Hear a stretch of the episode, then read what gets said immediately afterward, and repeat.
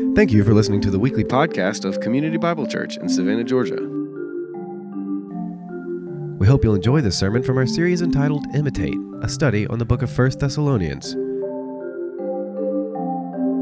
For more information about CBC or how to get plugged in, visit us on the website cbcsavannah.com. Father, we have peace with you because of your Son. And so we can freely come and we can freely worship and we can have joy and there is no fear. We don't have fear of you, Father. We can come to you as a loving Father uh, as, you, as you look to us as your children. And, and I don't know if we grasp that like we should or we certainly don't value it. I know often that you, being God, have made us your children. And so we are gathered now to worship you, to, to worship your Son in the power of your Spirit, to hear your word, which you have given for us, that we may know you, that we may be built up, that we may grow into the likeness of Christ our Savior. And so I just pray that as we start this new series, as we enter a new season as a church, that you would just use these next 10 weeks uh, to just shape us and sharpen us and, and make us more like Christ. Not some some better quote church, but, but a people who reflect the, the Savior whom we, we say we follow. I, I acknowledge, as I do always, Lord, that I have no power to move people towards you at all. I have no ability. In fact, I need to probably be moved towards you more than anyone. I have uh, I've re- rebelled, I have sinned, I have uh, rejected, I have worshiped other things. And, and so I'm just asking you now, despite my failures, as my Heavenly Father, that you would fill me with your spirit so that I can feed your sheep, so that we can build one another up. Lord, we have folks that are in great places right now. We have folks that are hurting right now. And we live in a broken city. I mean, another person attacked and stabbed last night downtown. I mean, it's just, it's a broken city, and you have put us here so that we may be your light, we may be your people. So help us to be. Not just to be a people that gather for an hour on Sunday, but beyond that, we are your followers on your mission uh, in, in the power of your spirit. And so help me for Christ's name's sake, I pray. Amen. Thanks. You guys have a seat. All right. How many y'all been watching the Olympics? Any of y'all watching the Olympics? How good is like the swimming, right? Like Katie Ledecky, is that, you, I mean, beating everyone by like seven laps in the pool the other night. Was that amazing? I can't, like, for me, the Olympics is jumping in the pool. If there's a medal for that, I win. I'm first in. But other than like going that far, but we've been watching, and you know, when it's those, no one cares about the semifinals, right? You know, you see semifinal, you turn the channel. But when it's finals and there's an American, you know what? You're like, in our house, we start screaming and yelling. The dog is barking, and it's just nuts, as if they could hear us. It's probably even on tape delay. But we're just yelling and excited, and it's great to see our folks up on the, on the stand. And because I'm a child of the 80s, I root for two people I root for the Americans, and I root against the Russians. because I'm like, this is Ivan Drago's people. They killed Apollo Creed. They killed Patrick Swayze and Red Dawn. So this is the enemy. So America and anti against Russia. Okay, that's that's the way it, that we, happens in the house. But there's something amazing about watching a four foot eight girl jump through the roof. I mean, it is amazing. I see the, some of the, the power behind these volleyball players and you're just, just crushing the ball. And he's got, you know, get it up in the air. I don't know how they even see it. Or to see the divers, or, or some of you think that you know how to play ping pong, and then you see the Chinese. You're like, yeah, I was the best in my frat. I'm like Forrest Gump, right? You would get smoked by these ladies. They're just amazing. Or have, you, have you seen team handball? One of the secret hidden gems of the sports world. Great sport. Even fencing. We're watching fencing in our house the other day, and the kids, as soon as it's over, they grab coat hangers and they're all like, there's something about seeing greatness that it makes you want to be like it, right? I mean, I don't have any statistics, but I'm pretty sure that next week and the following, gymnastics enrollments, swimming enrollments are going to go up. It's just, I want to be like Michael Phelps. Sorry, you're four foot tall. You ain't going to be like Michael Phelps. But, but there's, there's something about when you see someone do something great, you just want to be like them. You want to be, I want to be like that. I want to be able to do that, right? I want to mimic, I want to imitate that. And that's kind of behind the heart of this new series that we're starting today. And we've called it Imitate. And it, we're going to see a church that is worth imitating. That the Apostle Paul is going to say, You are the model church. That you, everyone is following you. Right? Everybody is imitating or should be imitating you. And the cool thing about this church we're going to study is it is a rookie church. It is a church plant. They're brand new Christians. I mean, brand new in the faith, less than a year old. And, and not only that, they were born into hostility. From day one, it was like conflict all around this little church. And yet, Paul is going to say, y'all, y'all are the model. Y'all are the example. Y'all are, are worth imitating.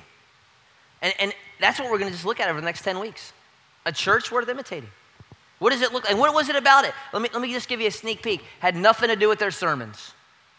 They didn't have a cool sliding board from the third floor, kids down into the med. They didn't invent this new thing called the flannograph. Woo, we got the flannograph for our kids now. It, there was not, they didn't have a hipster cool worship leader, right? It, just a group of people. And, and what was, new word here for you, imitatable. I know it's not, if you're an English teacher, you're like, no, it's imitable. I don't like imitable because I like imitate, so it's imitatable all right? And if I get to say so because no one else is talking right now. So we want to be a people that are imitatable, right? That people can say, there is something about those people, had nothing to do with our church service, nothing to do with our kids' programs, nothing to do with our building. Those things are not worthy of imitating. But a people that they say there is something about those people that worship in that building and I want to be like that. Because we are just following the Savior. We are imitating Christ and we are imitatable. And so that's what we're going to be looking at over the next couple months, just through October, as we study the church at Thessalonica, right? The first epistle to the Thessalonians. Not a very commonly read book, so here's your homework for next week. School's back, y'all. Amen. Hallelujah. Woo! Right? So here's your homework. I want you to read this little letter every day for a week. Take you about 10 minutes. It's five little chapters, right? It's in the New Testament. If you don't know where it is, it's one of the longest named Thessalonians. You can see it. It's on the table of contents. It sticks out to the right more than everything else. All right? It's, it's a great little epistle. And I want you to read it every day for a week. That is your homework. All right? Again, 10 minutes. Don't, don't read it and I'm going to outline it. I'm going to do diachronic word study. Just read it. All right? Just read it. You don't have to just read it. Read it through. And as you do so every day, you're going to start to see more and more stuff, and you're going to be better prepared as we come in here and talk about this stuff for the next 10 weeks. Because we want to be a church that is imitatable. All right? And so today, here's, here's the goal we're going to give you the, the background of the book, the background of this epistle, because this epistle is just a fancy word for letter. Right? This is a letter, and it's not to you, it's for you but it wasn't written to you. It was written to a specific group of people who live in a specific city in a certain cultural background with certain stuff going on. And so, if you want to understand the big picture of what's going on in this book, you got to know what's going on behind the scenes. So, we're going to spend some time just kind of laying the foundation, kind of background issues in the book, what's going on so it makes more sense to you. And that's the first goal. And then we'll just crack the little letter. We'll look at one little verse and start talking about some things that are worth imitating. All right, so let, us look, let me give you the background. We're going to actually start today in Acts chapter 17. So if you have a Bible, go to Acts chapter 17. And we were here last year, so we're going to be brief. But I want you to see how this little church starts. It's about 50 AD. Okay, 50 AD. The Apostle Paul is on his second missionary journey. Okay? And so he's been planting churches and going around, and he's got a little three man team going on. He's got a, a fiery Jewish dude named Silas, right? And, and he's kind of this, you know, fired up, great teaching guy. He's with him. And then he's got this, this young buck, late teenager. He just picked him up a couple months earlier. He's got family issues. His dad was a non believer, his mom was a believer. His name is Timothy. And they've been visiting all these places and visiting places that Paul had been before. And so they come to a little city called Troas. It's on the coast. And everywhere they're trying to go, God is like stopping them, stopping them. So, like, what do you want us to do, God? Well, Paul has a dream. And in this dream, he sees this guy from Macedonia saying, Come to Macedonia, come to Greece. And so Paul says, Hey, let's get on a boat. So they get on a boat, and here's a little map for you, I think, maybe. No? You got a slide, Matt? No, it was in the slide, so we'll get it later. So, uh, anyway, imagine there's a map behind me right now, okay? And uh, he goes from Troas to a little coastal town named Apollonia, and he kind of gets into Greece for the first time, him and his little team. And they kind of start walking and start ministering, and they come to a town named Philippi, and we look at that last year, but they go down to the river, and there's a bunch of ladies doing a Bible study, and, and they come to faith, and then he gets thrown in jail because he cast a demon out, and they have a little singing session in the bottom of the jail, and there's an earthquake, and all these things happen, right? And the church of Philippi is born. And when they're released from jail, because they were arrested illegally, everyone like, can you please leave town because we know that we did wrong here? So Paul and his team leave Philippi. They get on what's called the Via Egnatia, which is like the I-95 of the day. It connects the east from the west, and it goes right down the coast into a town called Thessalonica. And Thessalonica was this big city, big metropolis. In that day, about a quarter million people lived there. It had a port, it had a military presence, it was a melting pot of just everything because it was on the way from Rome to the east. And so this was a, a metropolis. Don't think Bloomingdale, think LA, think San Francisco, think Houston, not Bluffton, all right? It, it is a very vital city. It is the capital of the province in that day. And Paul shows up there and he does what he does almost every time. He looks for a synagogue. And so, verse 1. We got no slides up there today? Man, technology is going crazy. There we go. So, here's verse 1. Now, when they had passed through Amphipolis and Apollonia, they came to Thessalonica, where there was a synagogue of the Jews. And so, Paul does what he does every time he went in, as was his custom, on three Sabbath days. He reasoned with them from the scriptures. He was a Pharisee, he was a trained Pharisee, remember? And so they allow him to speak in the synagogue, and he spends three Sabbaths, that's three Saturdays, arguing three points. He explains and proves number one, that the Messiah had to suffer, number two, that he had to rise from the dead, and number three, that the identity of this Messiah was a man named Jesus from Nazareth. That's what he, three weeks he's preaching. Messiah had to suffer. Messiah had to rise from the dead. Messiah is Jesus of Nazareth. And he uses the Old Testament, probably goes to Psalm 22, talking about he's pierced. Isaiah 53, he was crushed. All these passages, Psalm 16, how he was not going to stay in the grave. And he shows them from the Old Testament, this is the Messiah. And the response, some of them were persuaded and joined him, as did a great many of the devout Greeks and not a few of the leading women. All of a sudden, the church is born. You got a few Jewish people, you got a bunch of Greek people, a bunch of Gentiles, and you have a bunch of these like power ladies, these Martha Stewarts of the day, right? And they all are in the church now, right? New church, Thessalonian church, right? And then, just like always, what happens? Conflict. The Jews were jealous and taking some wicked men of the rabble, they formed a mob. They set the city in an uproar and they attack the house of Jason. That's probably where Paul is staying. It's probably where the church is meeting. And seeking to bring them out of the crowd. And when they could not find them, they dragged Jason and some of the brothers before the city authorities, shouting, These men who have turned the world upside down have also come here. Right. And Jason had received them, and, and they were all acting against the decrees of Caesar, saying that there's another king, Jesus. And so they basically bring this guy in. They charge him with no crime. They just say he's causing problems, he's denying Caesar as king. And they stir up the crowd. And so they release him and then we had taken money as a security, it's kind of bail bonds of the day. They let them go. And then the Apostle Paul, the brothers immediately sent Paul and Silas by night to Berea. And when they arrived, they went into the Jewish synagogue. Because it's dangerous, because there's conflict, because there's strife, they get the Apostle Paul and Silas out at night. And so he's there for a couple weeks. We know at least three Sabbaths. Most scholars think they're a couple months. He's there two months, maybe, maybe three, but he's there a very short time. Point is, they're all brand new Christians, and he has to leave uh, on a dime. He, he doesn't want to leave. He didn't prepare his last sermon. He didn't write a final letter. He just has to get out of Dodge.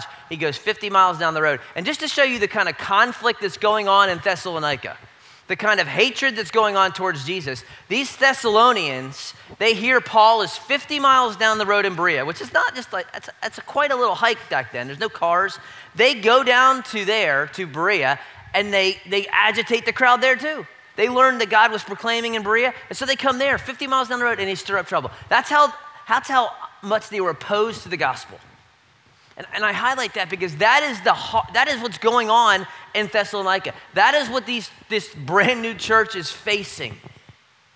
And it's tearing Paul up that he had to leave this church in the middle of conflict, feeling like they were unprepared. He hadn't trained them up yet. And so, what we find out is as he goes to Athens and Corinth, he is tore up inside because he is worried about these people whom he loved. He talks about how he loved them like a mom loves her nursing baby, how he loved them like a, a father loves his, his kids.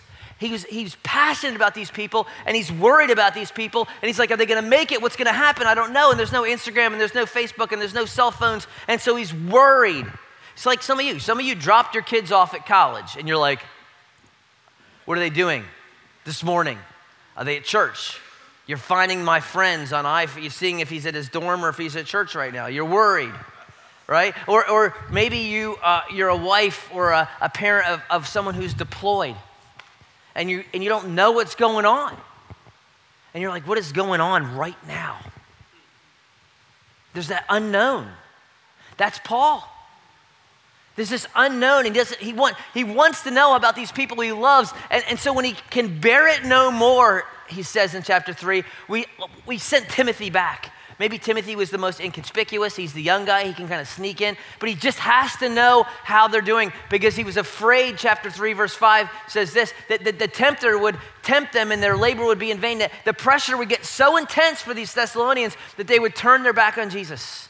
That the opposition would be so fierce that they would fall away, and he's, it's crushing him. He bear it no longer, so he sends Timothy, and so he puts him on a ship Timothy goes away for weeks after week, weeks turn into months, and finally one day Timothy comes back. And Paul is just waiting to hear how these people are. And the report is beyond what he can imagine. That not only were they okay, they were thriving.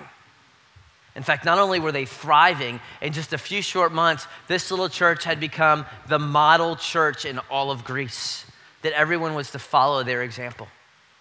And so, what Paul does is he sits down in response to this great news and he writes a letter, a letter called First Thessalonians. He didn't call it First Thessalonians, we call it First Thessalonians. He just called it letter to my buddies in Thessalonica, right? Thessalonica. But this is, that's this letter. It's, it's his response to hearing about these people who he loved, who have all this pressure and all this tension and all this opposition. It's his response to hearing that they're doing great and there's kind of big three picture goals in this book. Number one, he wants to just encourage them. He's going to write how he's thankful for them and how awesome they're doing, and he's proud of them like a dad, and, and he just loves them, and he wants to encourage them to keep going. It's the main point of this letter. But there's a second point. There's some people that are lying about Paul and Timothy and Silas, and they're saying things like, they don't really care about you. They just want your money. They don't, if they really cared about you, they would have been here. And so Paul's just going to remind them of the truth. Hey, this is what we were like. Don't you, rem- don't you remember? Here, here, here, just remember what we did when we were with y'all. And then this third kind of big picture thing is they have questions. They got lots of questions because he was only there for a little bit of time. And so there's a lot of things going on. And so he's just going to clarify some of their questions. They got some questions about Jesus and how he returns and when it's going to happen and, and, and how to do some things. And so he's just going to clarify some things. But as he does that, as he encourages, we get this, this picture of a church that is worth imitating a young church, a, a baby church born in opposition. Right? And so, what we're going to do is we're just going to look at verse 1 now. Because that's kind of big picture. That's the setting. That's what's going on. We're just going to look at verse 1. And I know you're like, just verse 1? We're only getting one verse today? Only getting one verse. Eh, because I think we, we blow through these, these little, these greeting verses. Ah, it's just Paul telling them who he is. From Paul to Thessalonica. Let's get to the good stuff. Right? But remember, every word of the scripture is inspired. Every single word the two Thessalonians from Paul. God the Holy Spirit is moving through Paul and his pen as he writes it because there's something there for us to see. And I know it seems like he's just telling who it is, but there's some great little principles right up front for us that will set the stage if we are going to be a people who are imitatable. And, and you're going to see some of the secrets of what's going on in this little church that's imitatable. Right? And it's, let me just tell you, it's so simple. If you're looking for like this deep, you know, theological, this is not your book, which is probably one of the reasons why most of you have never heard it preached, because very few people preach this book. You Google sermons, First Thessalonians, you get some random guy from like Grand Rapids, right? All the big guys, the big dogs out there, they don't preach this book because there's no major, big, you know, we don't have Philippians 2 and Ephesians 2 and, and you don't have some, you know, great ecclesiology or Romans 1 through 11. It's just a very simple, straightforward book, just like a PE, it's a PE book, right? This is my kind of book. Just tells you how it is. It's super simple, but that's, this is the model. This is, this is the model. And so let's, let's just jump into that. I got three things that are just kind of highlight that it'll start this process of us just kind of evaluating and seeing some things that we want to we want to imitate. Right. So verse one. Paul Silvanus, which is kind of an Aramaic name for Silas, and Timothy, to the church of the Thessalonians in God the Father and the Lord Jesus Christ. Grace to you and peace. I know it seems like that's just your common open. That's like the subject line in an email, but there's more there than that All right, he starts off saying this Paul, Silvanus, and Timothy. Let's just stop right there.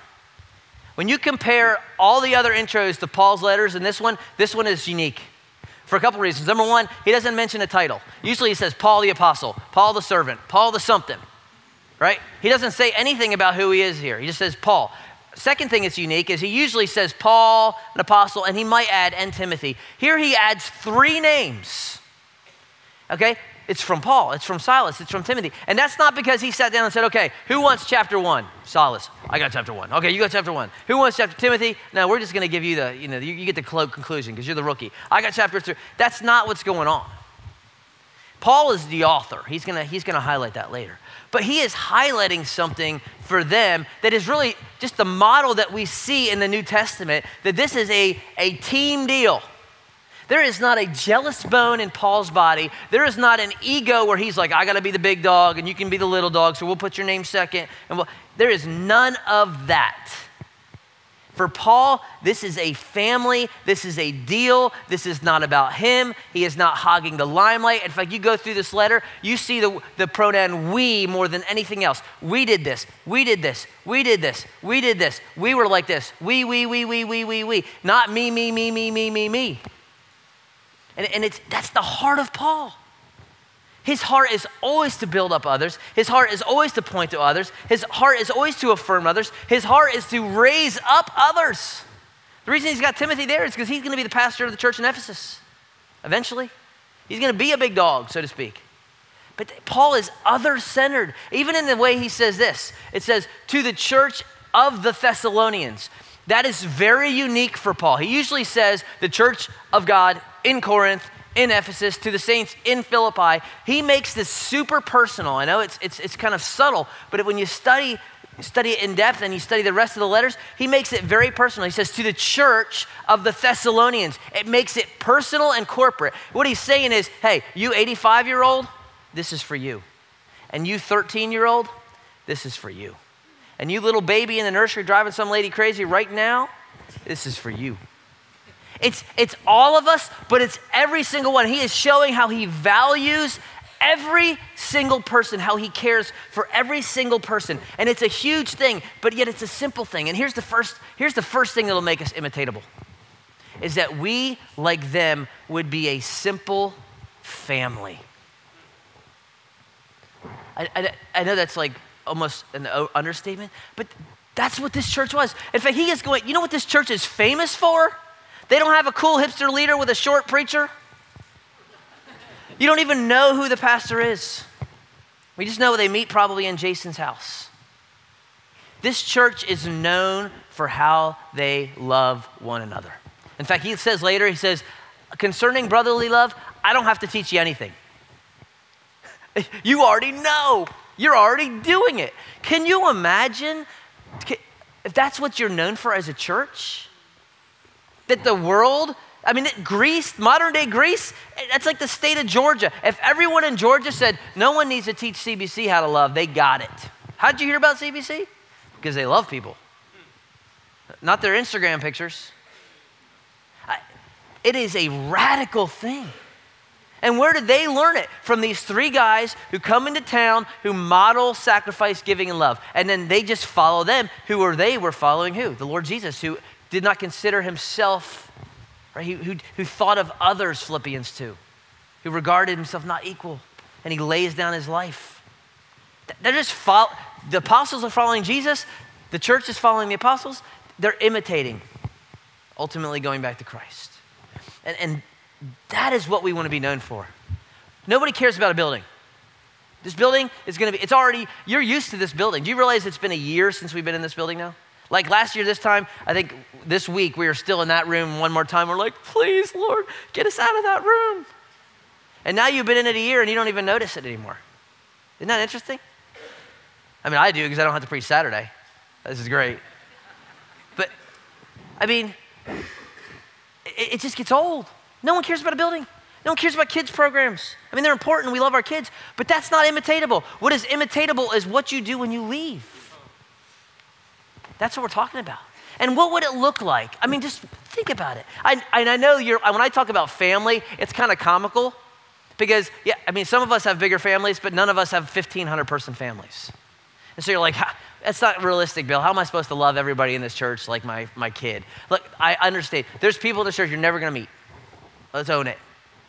Right? But and it was real easy. Let me tell you, when we were at church down in Johnny Harris, which they're knocking down now, which is sad, but when we were down there and there's 20, 30 of us, it was easy to love everybody like a family. It was easy. Even when we moved in this building seven years ago or eight years ago, when there was 100 of us, it was easy to love each other's family. Everyone knew everybody. I, lo- I know like four of you, and four of you are my kids. I mean, it, it's difficult when it gets bigger. So there's going to have to be some effort on. You're not going to know everybody, but you can know somebody.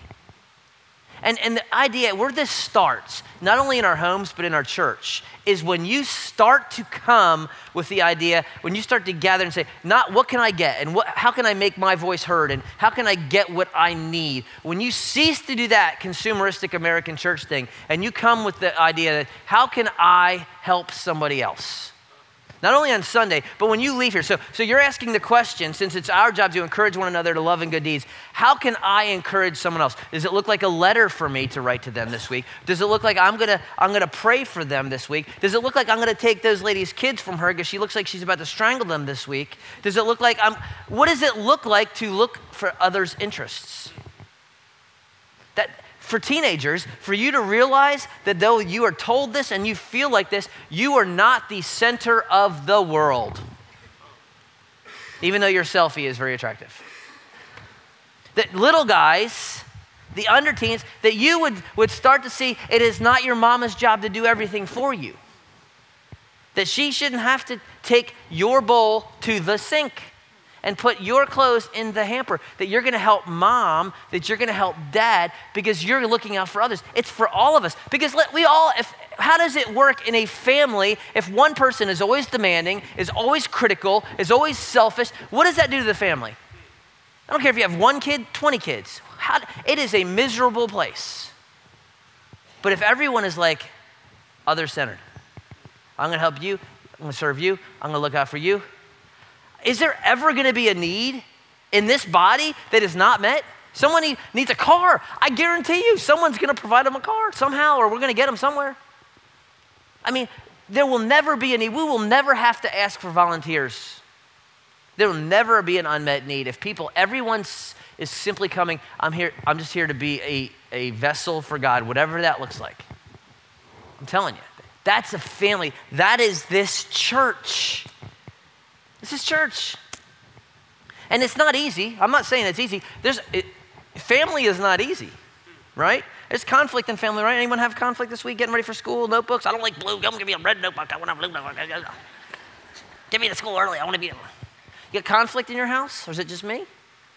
You got conflict in your marriage? It, it, there's times when people are not lovable, right? There's times when people are annoying. There's times when people hurt other people. have to say, I'm sorry. But here's the thing you will never be hurt or offended even close to as much as you have offended God, a holy God, and yet He pursues you, loves you, He makes you His enemies, His children.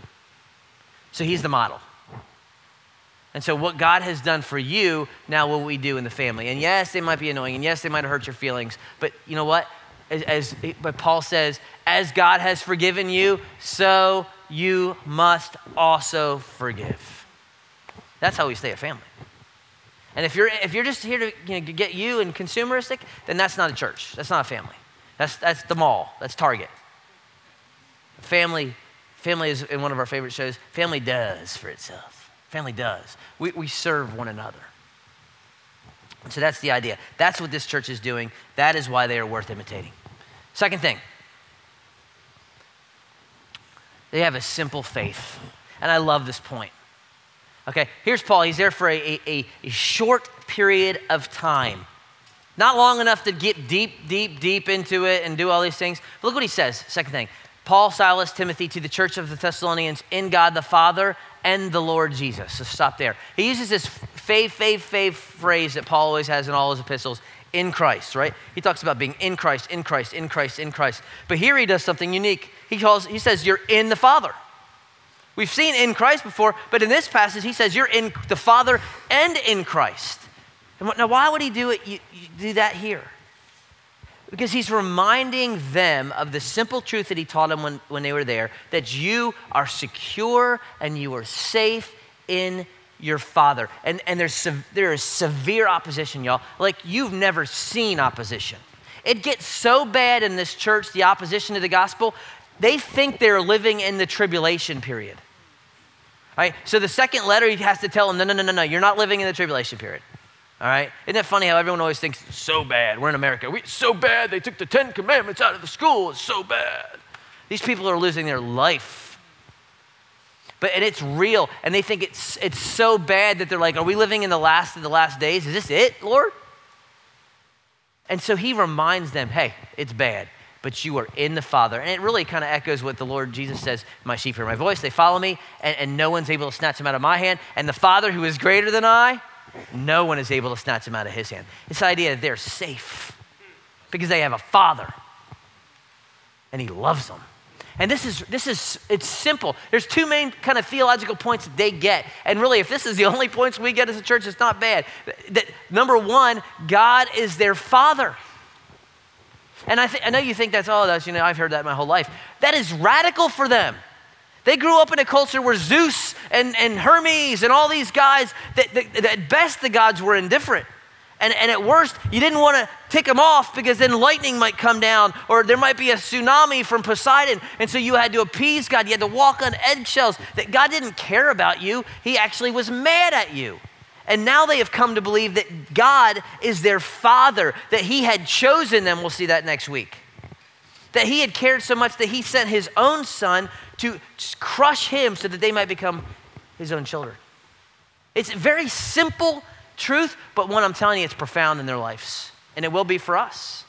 God is our Father. In fact, J.I. Packer, in his great book, Knowing God, which most of it is too deep for me to understand, but he says this he asks the question, What is a Christian? And then he answers it. The question can be answered in many ways, but the richest answer I know is that a Christian is one who has God for his father. It's simple, but it's profound.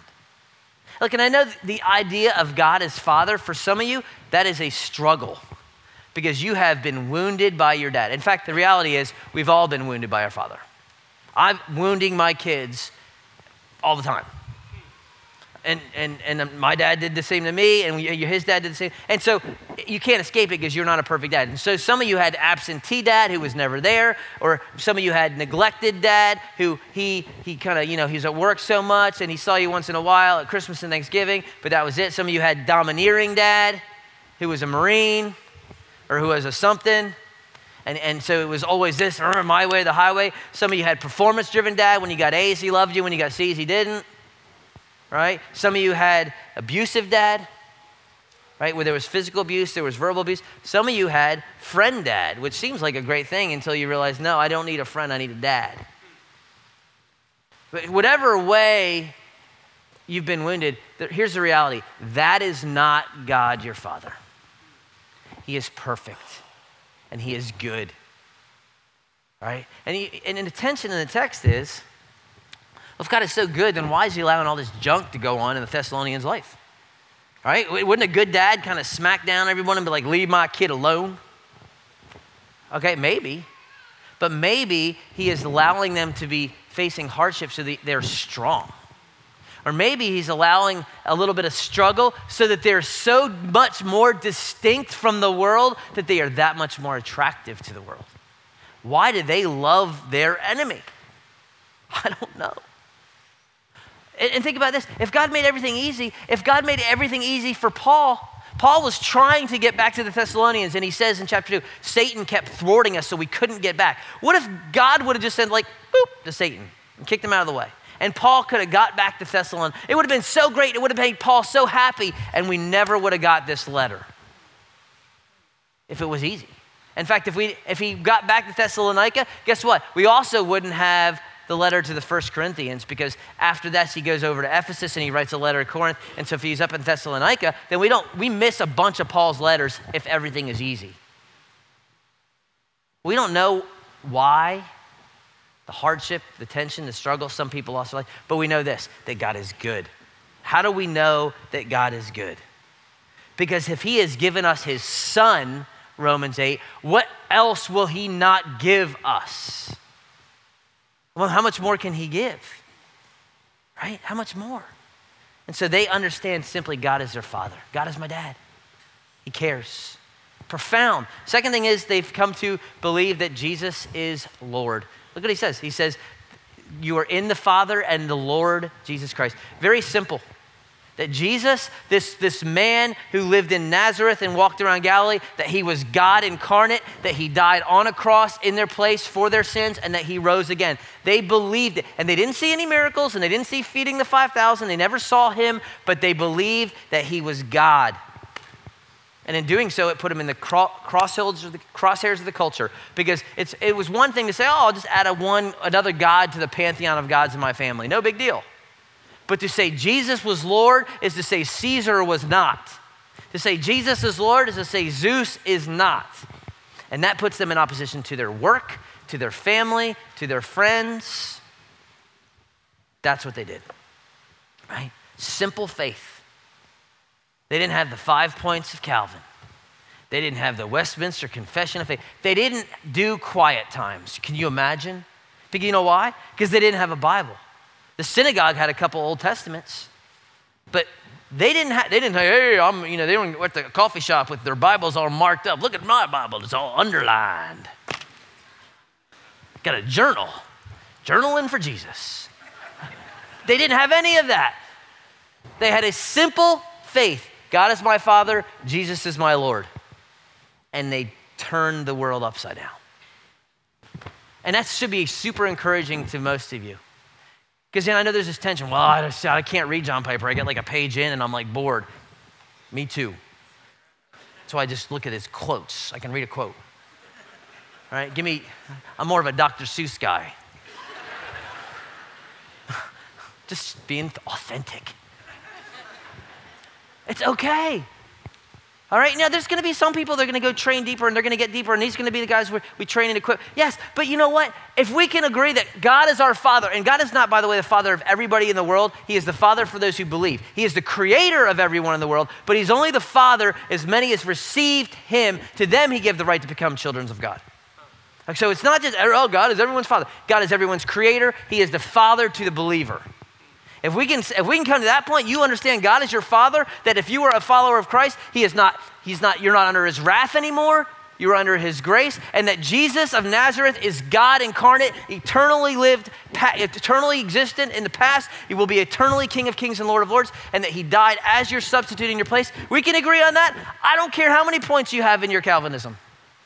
I don't even care if you speak in tongues. Just don't do it in the service. I don't care. hands up, hands down, whatever you want to do. If we can come there, then we can be an imitatable group of people who love God and then we will love each other. I'm just telling you. That's what we want. That's them. All right? And then one more thing, real quick. And this, this we're going to use to lead into the table. They, they were a simple family, they had simple faith, and then there was a simple experience that they had in common. And, and we're going to celebrate the table in a minute. What is that experience? He closes by saying what? Grace and peace. Common for the Christians in that day, but actually, if you look at it, the word grace is the, the Greek word for rejoice, and peace is this word shalom. And you have this idea of Jew and Gentile together in one, and there's this cool oneness factor. But there is a common experience of grace and a common experience of peace that they all had. Again, hugely different from their background. Because in the Greek background, they had to appease the gods. You don't want Zeus to strike you dead? You better do something. You don't want Poseidon to do this? You better do something. God is mad. You better make him happy. Better do jump through hoops to make God happy. And what grace is, is it's God's unmerited, unearned, undeserved favor towards you. What do I need to do to do it? Get it? Nothing. You can't earn it. That's why it's called grace, right? It is unearned, it is a gift. Some of you are still trying to earn grace. Now, you're doing it under a Christian name, but you're thinking, I did my quiet time. God's going to love me more. I'm going to give. God's going to love me more. I'm going to share my this. I'm, God's going to love me more. And you're still trying to impress God. He, he's impressed with his son, not with you. That's why he killed his son and he rose again, and he is the model and he is the example. And so stop looking to your performance. That doesn't mean we don't want to go do our quiet time because now, because of grace, I want to be with this God who loves me. Now, because of grace, I want to shun this stuff that is bad for me. But it's not to earn God's favor, it's in light of it. And they were objects of grace. And this is so important for us to grasp because you cannot, if you're not a recipient of grace, you certainly cannot be a model of grace out there. If you're trying to earn your deal and you're still trying to make God happy, all you're gonna do is you're gonna do something so someone can repay you. So you're like, I'll serve them. But really, in the back of your mind, you're thinking, I'll serve them. So pretty soon down the road, they'll come back and they'll give it back to me. Because I can give, I, get, I can do and they'll do for me. And then I'll give and then someone's gonna give to me. And it's not because of grace, it's because I wanna earn, right? And that, that's not grace common experience. They, they understand grace. And when you take the table in a few minutes, you're going to take bread that is, that's, has been pierced and crushed, and it represents the grace of God as Jesus was crushed for you, as his body was pierced for your sins. And you're going to partake of a cup that represents the blood that was shed for your sins. That is, that is grace. And the second thing is peace. And we're not talking peace horizontal, I mean, horizontally because they don't have a lot of peace horizontally. Right? It's chaos. But they have the only peace that matters with God.